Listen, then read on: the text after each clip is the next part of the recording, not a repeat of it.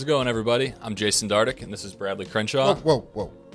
It's Big Sexy. That's right. Get it right. Big Sexy Bradley Crenshaw, and this is DCI Episode 9 of the DCI Podcast. I know Episode 8 we did a little preview of what we're going to be hiring for at the Dallas Card Show. We touched on the 2021 National Treasures football release.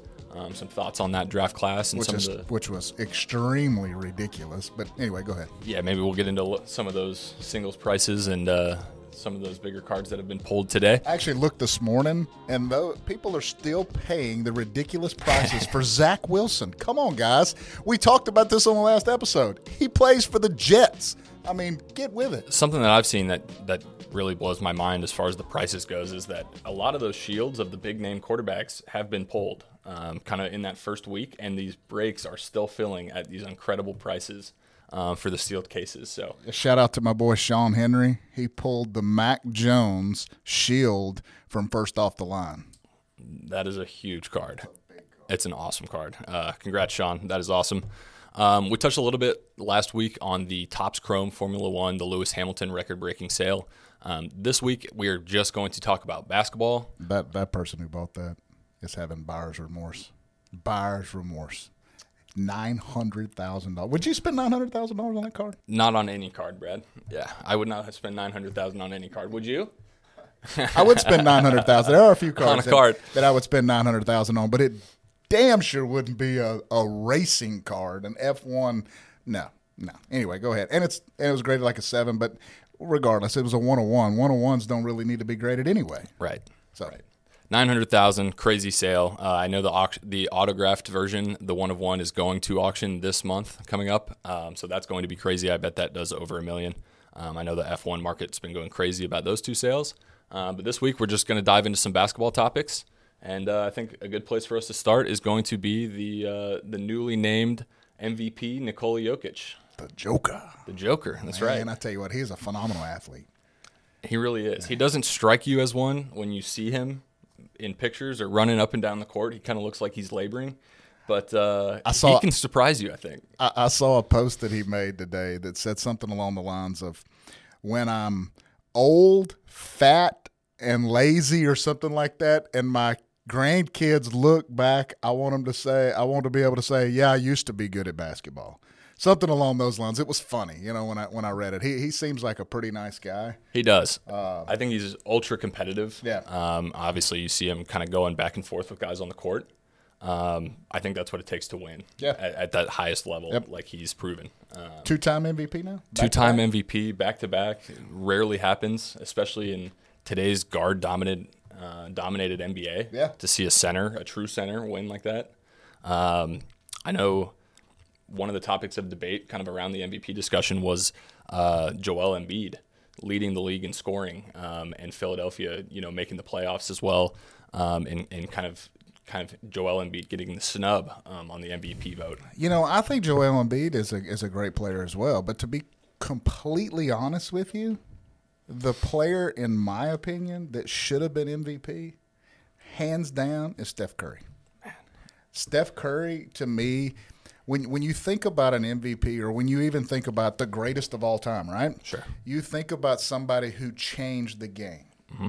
And so when I think of somebody who changed the game in basketball, I immediately go to Steph Curry, because he makes you guard the perimeter. Because if you're not guarding him on the perimeter, you've seen he makes these videos, these crazy videos. He kicks the ball across the half court, and they kick it back to him, and then he shoots a half court shot, behind his back and all this other stuff. He is just a phenomenal shooter.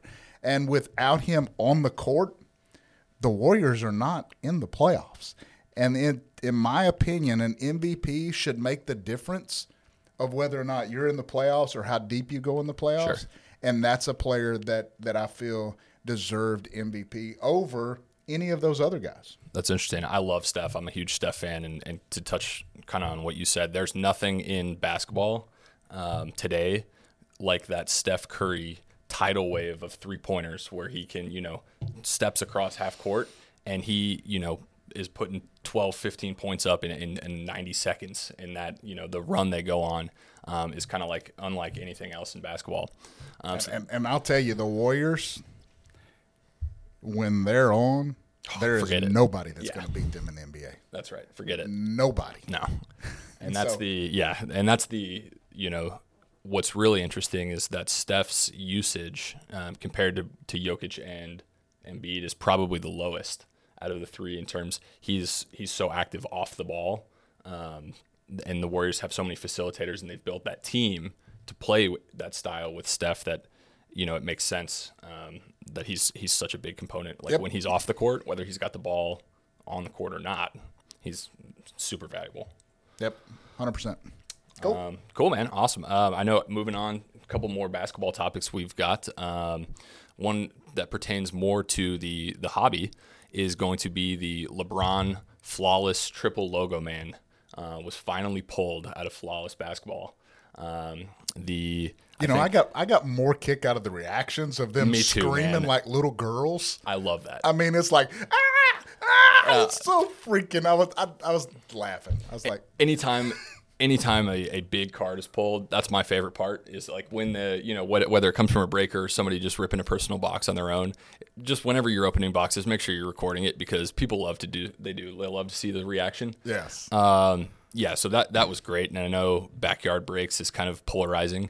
They've got fans that love them, people that aren't necessarily the biggest fan of their platform, but definitely I think I haven't followed a lot of the Backyard Breaks. I've only seen the couple of different things they've done, and so the one thing was that Trevor Lawrence gold, was it some kind of gold kaboom giveaway or something? Yeah. And then they were like, well, we're not going to give this card away. And I know they caught a lot of hell over that. Right. And where that is wrong, if that was a giveaway, you should give it away regardless of what the card is. Right. But I've also seen them where they throw in like all those base cards and the inserts that they don't send out in their breaks, and they put together these boxes and send them to kids. And I have seen those things to where, Backyard Breaks provides this box of, cards for the kids, and the kids are super excited. And that's what really matters in this hobby 100%. Is we've gotten away from that. We've gotten into, and we've talked about this on some episodes, we've gotten into more of a business rather than the fun part of the hobby. And we have to get back. We have to remember we're all going to continue to age, and at some point we're going to die. That's just what's going to happen. You're going to die. And we have to make sure that our kids are enjoying the hobby as much as we actually did rather than just make it all about business. Or else it goes away. Yes. That's right. So I do like that about the kids. I've always wanted to do, put together something special for the kids. And we've kind of done some things where we've done some raw review cards and given those back, like some Peyton Mannings and things along those lines. And I'm always looking for ways to be able to give back to kids and to add the value to those kids. I love seeing the look on those kids' faces when they come by our booth at the show and they get a 10 on a card and they're like, yeah, DCI 10, that's awesome. I just love it. I love it. And they all come by and they're like, man, saw you guys on TikTok. You guys are amazing. And that's just, to me, I love the look on those kids' faces when they do that. Yeah, the community aspect is certainly – rewarding from our side, our standpoint. When people get those grades back, it's almost like that card reveal, pulling a big card, you see that your card got the 10, the value's increased, and that's always a face-to-face. That's a special thing to get to see at shows. To go from the kind of high-end basketball card market in the probably, what do you think that LeBron Triple Logo Man's going to sell for? Ballpark. I bet it goes for $5.5 million. $5.5 million. All right. Well, let's go all the way back down to a card that in early 2019 came out of Panini Chronicles and was selling for around $5 a card. And that is going to be the Ja Morant Panini Chronicles rookie card. Before we jump into that one, let me back up to that LeBron Triple Logo. Sure. Have you really looked at that card? I have. Okay. Have you looked how bad the logo man's look on that card? The one on the far left, the stitching is not even placed into the card properly. The middle one looks nice. Yep. The one on the far right is a totally different logo man. It's like a silk screen logo man versus the actual patch logo man's on the other side. To me, my wife even looked at it and goes, well, that's ugly. I wouldn't give you $5 for it. That was her response. So I've heard mixed reviews. Okay, so I've heard that take as well, and I've also heard it's very unique from the kind of three eras of LeBron's career. And I can see that too. Right. Yeah.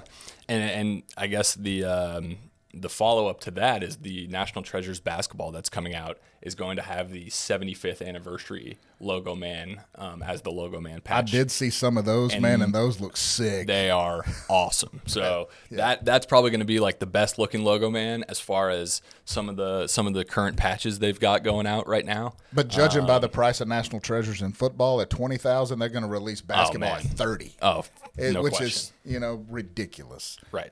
And they're trying to make all the money they can before Fanatics takes over their business. And the problem is they know they can get it because the breakers are going to pay for it, and they just charge it out to the people in the breaks. And it's taking the price of boxes and cases now has taken the normal hobbyist out of it because where you or I or somebody would like to just crack a box or crack a case. Well, the prices of that stuff is so high that, you don't even get your value out of it. So it's better to just buy the deadgum cards you want. Right. So. No, I totally agree. Especially on that high end, super high end single side of things, the sealed wax price has gotten so out of line with the raw singles price straight from the box that if you wait a week or two, you're going to get. You're going to see a ton of value from just buying those singles rather than buying the box. If you see me ripping a box or a case, it's just I'm bored. I'm just going to throw them in a box and be done with it. It's one of those things for entertainment purposes. 100%. It's not even really a collection or a hobby thing, and it's definitely not to make money. For sure. Because you cannot make money ripping wax. You just can't do it. It's gambling. Anyway, so to circle back to the lower end basketball cards here. Yeah, they probably ripped $10 million worth of Flawless to pull that one $5 million card. That's exactly right. Anyway, go ahead. Anyways, the Ja Morant Panini Chronicles rookie card has kind of come into focus again. We remember last year around this time as well, the same card saw a pretty good spike. And what's unique about this card is it shows Ja Morant. It is a rookie card. In the background of the card, however, in the crowd is one of the rappers from Memphis. His name's Young Dolph, and he recently passed away. It's my understanding, and he, that card, since it features both him and Ja Morant, has kind of taken popularity, kind of like the Bill Ripken error card or the Menendez brothers, Mark Jackson. Card. The things people find to want to, it's crazy. To drive the market up. I'm like, well, first and foremost, I don't even know who Young Dolph is. I was going to say, what's your favorite Young Dolph song, Brad? I was about to ask. Is that stand for like Young Dolphin or what? Right. What does that stand for? That was going to be my follow up. It is crazy. How do you get a nickname Dolphin? Young Dolph, man. I don't know.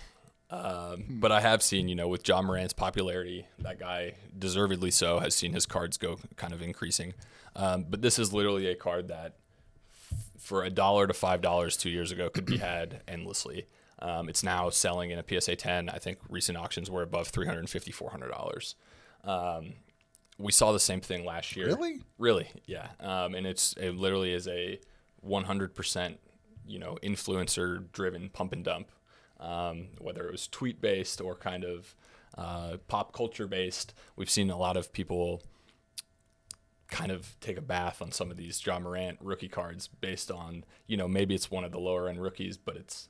I think Ja Morant is a phenomenal player, and I bet if you go back and listen to some of our episodes, I guarantee you that I know I talk about Ja Morant, the value of his card prices, but I also talk about how injury-prone the guy is. Absolutely. And the guy can jump through the gym. He's a freak athlete. But the way he plays the game is so. If you relate it to like a baseball player, so if I'm going to look at somebody like a Ja Morant, I look at him as he plays the game very similar to like a Bryce Harper or like a Ronald Acuna. Totally, they're all out. they're going to run through a wall and catch that baseball. And so, but they're also very, very injury prone when it comes to that. So anyway, I mean, that's a interesting thing, that the fact that the $5 card is now bringing those types of prices. But, you know, it can all be pushed and you know, by any type of social media, or, you know, influencer and so on. So absolutely. And I think that's something that is important to pay attention to. On a card like that, you really got to remember where they started in this market, especially with the social media influence and things like that. Do you own any of those? I do not, unfortunately. I was digging back through the box to see if I could, you know, picked any up for $1, $2 here and could make $50 or $60, but unfortunately, I do not own any Ja Morant. In 2019, I was holding my Zion and I was selling my Jaws, and so hopefully, I'm not the only one out there. I don't have any more of either anymore, but I definitely I picked wrong out of those two on which cards to hold. So gotcha. Yep. No jaws for me. I guess closing remarks. If you guys will make sure to click on the subscription bell down below, turn on our notifications. Make sure you give our video a like. We really appreciate it. Keep tuning in to DCI episodes. And we were going to keep bringing you the content. Sorry, guys. Brad gets choked up when he's talking about his jaw collection there. Be sure to subscribe. Thanks for tuning in. Be sure to subscribe and like our videos. Be sure to check out our upcoming DCI episodes as well. That's all you got? That's all we got. Hey, subscribe to our channel. Go back. Follow us on all social media pages. Big Sexy App. Thanks, guys.